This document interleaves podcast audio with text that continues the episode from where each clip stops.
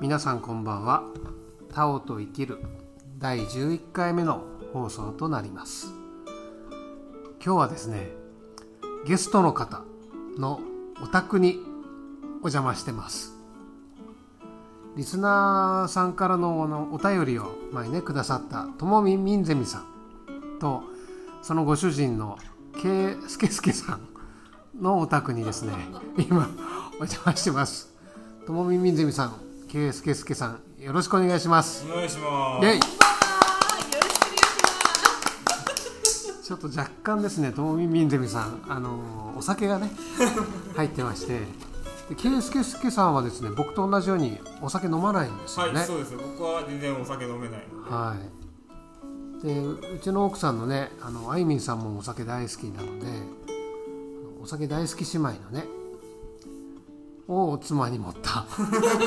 私たちお酒飲めないコンビで、はい。今日はねちょっと後でねともみみんみんゼミさんのお話も聞いてみたいなと思うんですけど今日はねけいすけすけさんのあの携帯が鳴ってますけれども。あら？会社から電話ですかね？あ行ってしまいました。じゃあともみみんゼミさんのお話を聞いてみましょうか。はい、はいともみみんゼミさんといえば、えー今夢中になってることがねはい、あるんですよね。はい。ちょっとお話ししてもらいましょうか。その夢中になっている。夢中になっている。はい。そうですね。最近夢中になっていることといえば、コーヒーについてですね。ねえ。は料理でしたけどねこれまでははい。料理一筋、あとお菓子作りがメインでしたけど最近はねコーヒーのはい、焙煎。はい、ね焙煎家になってますよね。そうです。はい。それは一体どういうことでコーヒーの焙煎をしようと思ったんですか？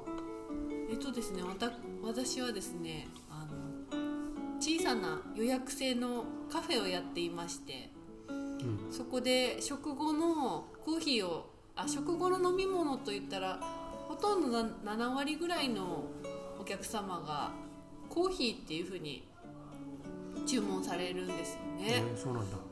でまあ有機のコーヒーがいいのかななんとなんか美味しいコーヒーがいいのかなと思ってまあいろいろ自分なりにいいと思うものを用意してたんですけれどもそもそも私はあんまりコーヒーっていうものが得意じゃなくてですね。飲むのが。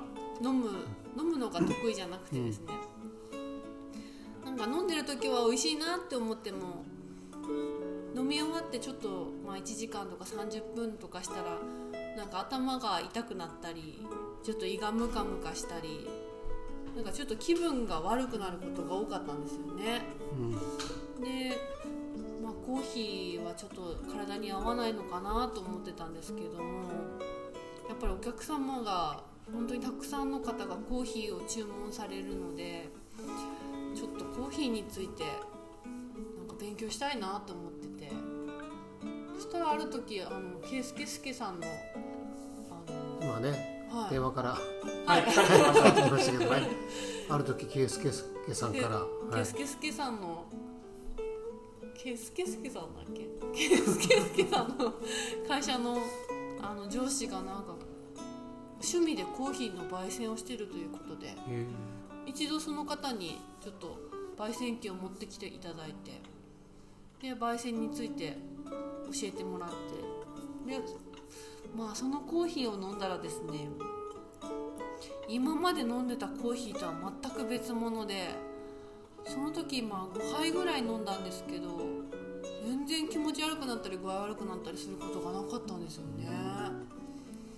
でそこからちょっとコーヒーについて夢中になって今では焙煎をするようにななりましたね。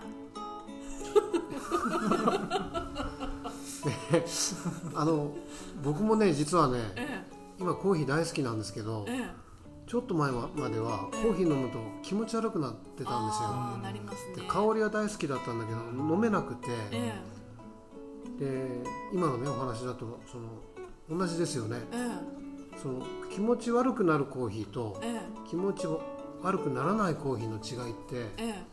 その今の焙煎家農民民ゼミさんからするとどこがどう違うんですかね？そうですね。まだちょっと研究成果は1年ぐらいとちょっと浅いんですけれども、今までの研究成果をですね発表しますとですね。はい。いいんですか？いいですか？発発表表させてもらってこの場で。もちろんいいですよ。あの企業秘密じゃなければ。はい、はい、えっ、と多分ネットとかで調べたら出てくるかもしれないですけどもやっぱりこのピッキングですねこう生豆を買ってくるんですけれどもその生豆から蒸し食いのものとかあとまあ未熟豆って言ってかん形がちょっと未熟なものですね、そういうものとか割れてるものっていうのは最初からもうは弾いてでそれがまず一つの雑味がないっていうのがいいのかなって思ってるのと、あとやっぱり焙煎して、まあ、すぐっていうか、まあ、10日以内のものですね、まあ、できれば1週間以内うんのものですとやっぱりこの、まあ、酸化豆の酸化とちょっと関係あるのかなと思ってるんですけれどもそれをすることによってない感じがしますね。このまだ未熟者ですけども。2つですねじゃあね。そうですね。ポイントは。ポイントは2つですね。はい、あのちゃんとした豆とそうじゃない豆をよりより分けるっていうことと、ええ。えー焙煎したてのはい。新鮮な豆をひいてはい。コーヒーを入れる。はいするとすごい真面目な顔してますね今ね。あそうですか。やっぱり研究成果を発表するとなるとですね、あのまあちょっと前職があの医療系ということもありましてあのちょっとやっぱりちゃんとした場で発表するっていうことだと なので ちょっと真面目な顔になりましたね。はコーヒー学会でね発表してるような、い、そうですね。ね。あのそういうコーヒー学会の,、あのはい。新人部門ではい。今発表してる気持ちです。そうだったんですね。いや本当に美味しいですよね。このミンゼミさんあの送ってくれるんですよ。うちにえ焙煎したコーヒーをね。はい。でやっぱりいろんなお店で買うんですけどなんて言うんだろうな。焙煎する人のは人柄までは分かんないけど、ええ。なんかどのぐどうやって丁寧にね豆を作ってるか、焙煎してるのかっていうのが分かりますよね。いあありがとうございます、はい。ともみみゼミさんのねコーヒーはねとてもねなんて言ったらいいのかな。あの澄んでますね。あ本当ですか、うん。こうやっぱり人柄も。人柄では 人柄かどうか分かりません。はい。あの人柄かどうか分からないですけどコーヒーの味ははい。確かに澄んでます。あ多分丁寧にこうピッキングーね、えしてるのかなというふうに思ってましたけど。えあともしかしたらですね、あの人柄っていうところが関係してるとしたら、はい。なんかこう飲めば飲むほど美味しいみたいなこう関われば関わるほど奥深いっていうのもきっとあるんじゃないかな魅力の一つにっていうふうに思うんですけどどうでしょうか？ちょっと何言ってるかこ 次の話題いきましょうか。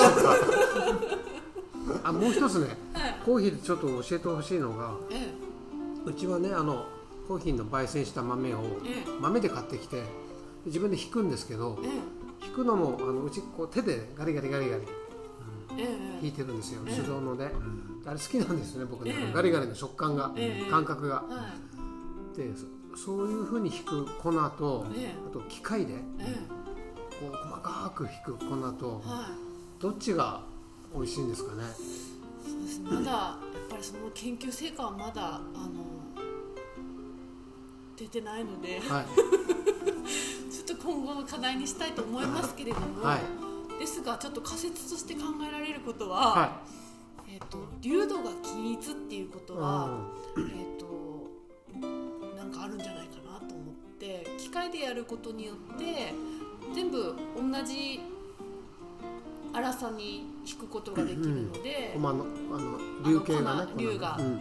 竜があの立つの方の竜じゃなくてですねがおーそうですね粒の大きさですねす粒のことを話してました、今、はいそういえばですので均一な方が均一のの方が美味しいのか、うんそれともまあ形が違うことによって、またその味わい深さが出てくるっていう可能性も考えられるので、そこはちょっと次の研究テーマにしたいと思います。まあ美味しいっていうのはね定義の問題で、うん。ええ好みの問題もありますけど、ええ。均一の方がよりちゃんと味が出るんですかね。そういうのはあるかもしれないですね。再現性はあるかもしれないですよね今日はねなんかアカデミックですね。再現性、ねまあ、いつも似たような同じような味あーなるほど。ね一定のあこれの味美味しいなと思ったらそれと同じこうメモリにしてやってやればうん。また同じ味が楽しめるっていうのは、まあ、機械のいいとこかもしれないですね。うん。でも直人さん言うみたいにちょっとこうはゴリゴリやる感触は確かにいうん。これはなかなかね他に変え難いね。いいものがね時間が好きなんですよね。そうですはい。ね。なんか買ってきた多分そのそういう本当の大きいとことかでこう、うん。専門店で焙煎した豆とかはいいのかもしれないですけど、うちみたいなところでちょっと焙煎した豆を手でゴリゴリするとうん。結構ねあの皮が少し残ってると思うんですよね、うん。シルバーチャフとかっていうんですけど、うん。